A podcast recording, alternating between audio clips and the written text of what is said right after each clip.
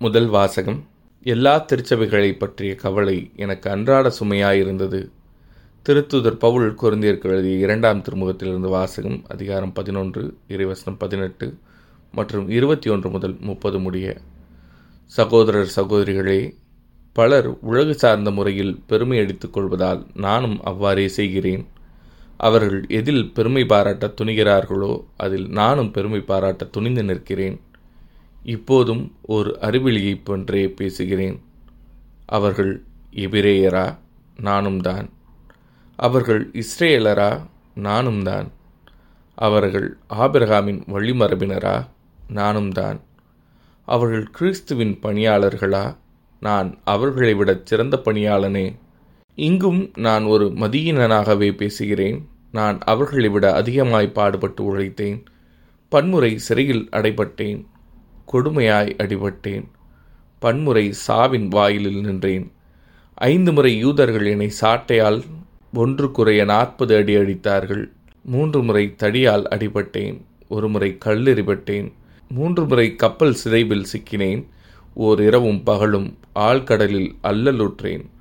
பயணங்கள் பல செய்தேன். அவற்றில் ஆறுகளாலும் இடர்கள் கல்வர்களாலும் இடர்கள். என் சொந்த மக்களாலும் இடர்கள். பிறமக்களாலும் இடர்கள் நாட்டிலும் இடர்கள் காட்டிலும் இடர்கள் கடலிலும் இடர்கள் போடி திருத்துதர்களாலும் இடர்கள். இப்படி எத்தனையோ இடர்களுக்கு ஆளானேன் பாடுபட்டு உழைத்தேன். பன்முறை கண் விழித்தேன் பசி தாகமுற்றேன் பட்டினி கிடந்தேன் குளிரில் வாடினேன் ஆடையின்றி இருந்தேன். இவை தவிர எல்லா திருச்சபைகளையும் பற்றிய கவலை எனக்கு அன்றாட சுமையாயிருந்தது. யாராவது வலுவற்றிருந்தால் நானும் அவரைப் போல் ஆவதில்லையா? யாராவது பாவத்தில் விழ நேர்ந்தால் என் உள்ளம் கொதிப்பதில்லையா? நான் பெருமை பாராட்ட வேண்டும் என்றால் என் வலுவின்மையை பற்றியேதான் நான் பெருமை பாராட்ட வேண்டும். இது ஆண்டவரின் அருள்வாக்கு. இறைவா உமக்கு நன்றி. பதிலுரை பாடல். ஆண்டவர் இடுக்கண்ணி நின்று நீதிமான்களை விடுவிக்கின்றார். ஆண்டவரை நான் எக்காலமும் போற்றுவேன். அவரது புகழ் எப்பொழுதும் என் நாவில் ஒழிக்கும்.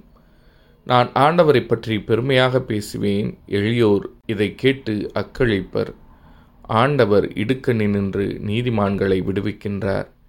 என்னுடன் ஆண்டவரை பெருமைப்படுத்துங்கள் அவரது பெயரை ஒருமிக்க மேன்மைப்படுத்துவோம். துணை வேண்டி நான் ஆண்டவரை மன்றாடினேன் அவர் எனக்கு மறுமொழி பகர்ந்தார். எல்லா வகையான அச்சத்தினின்றும் அவர் என்னை விடுவித்தார்.